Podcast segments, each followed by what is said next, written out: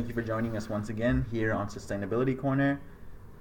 My name is Angel, I am Jade. and today on this episode we'll be talking about the plastic problem in the world um, and this specific documentary that PBS released as of last year, um, containing many information and many facts on what's going on in the world. So this week we'll be talking about the plastic problem and this particular documentary that PBS released as of last year, in which they discuss um, what's happening in the world, in the oceans, what's being recycled up, and what's being affected by this problem.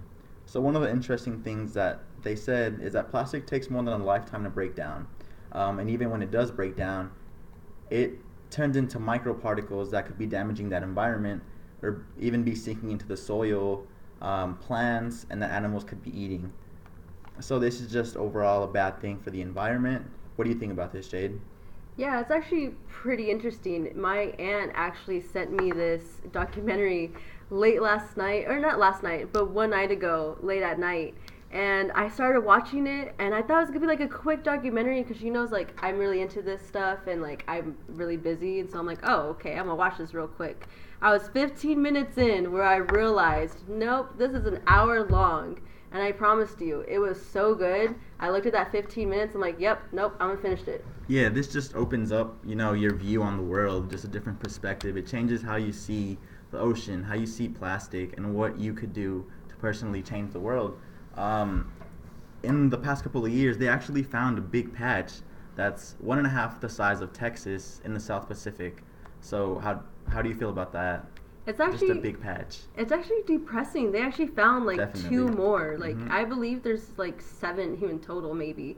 But yeah, the two more patches that they have found are like three times, or like no, like two times the size of Greece at this point. Oh, really? Yeah. And so do you know exactly where they're at?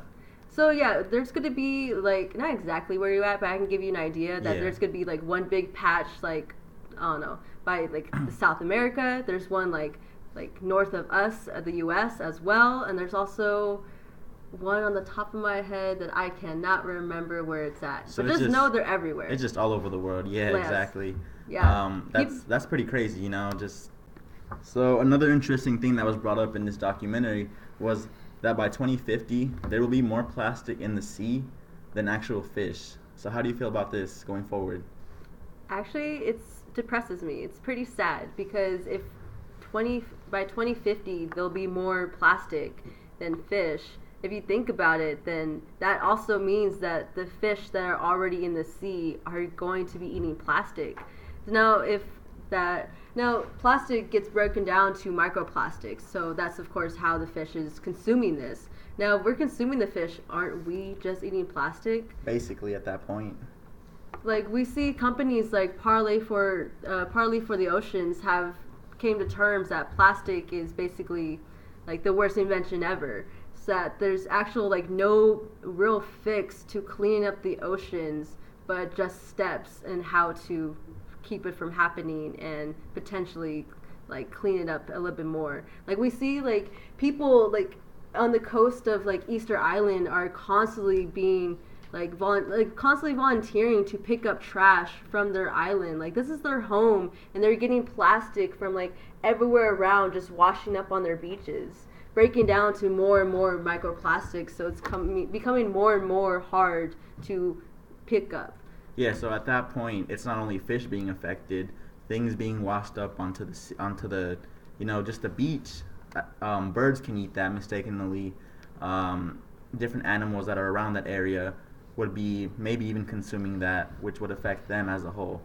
Oh yeah, they found a whale that had nine pounds of Wow. plastic within its stomach, and then scientists have came to terms that every seabird eats plastic, mistaking it for fish.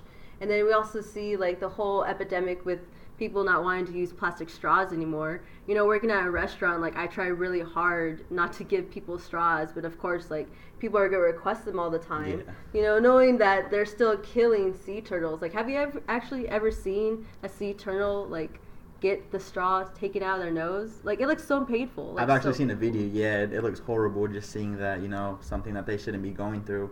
Um, it's cause of humans. So, at that point, what can we do exactly to fix this? One of the biggest things that's going on is that the problem is us. We don't we don't know how to recycle necessarily. things are getting sent to wrong places. We're putting recycling in trash. Um, so what about that?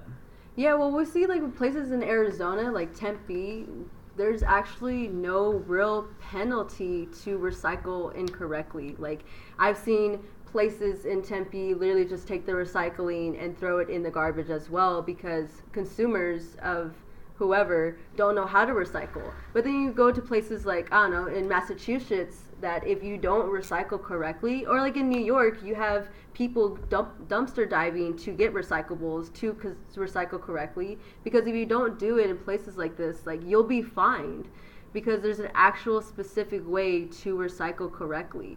Like and like you said, like we are the problem. What we can probably like start now and start changing little by little is probably our single-use plastics.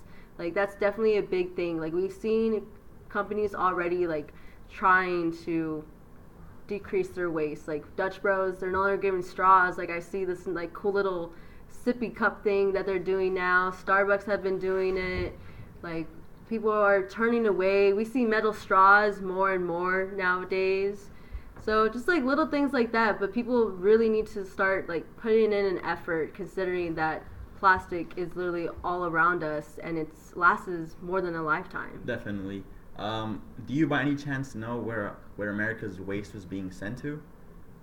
Yeah, so I actually could not tell you where America's waste is being sent to. So on that, we actually sent all of our trash to China. That's where it basically gets broken down. But the bad thing about that is that China actually shut their doors down, so we can't send any more waste there. Um, it's projected that in the next decade, by 2030, there will be about 100 million tons of trash with nowhere to go. So this type of ban has opened up um, illegal markets, has opened up illegal markets for people, and now just dumping stuff everywhere with nowhere to go.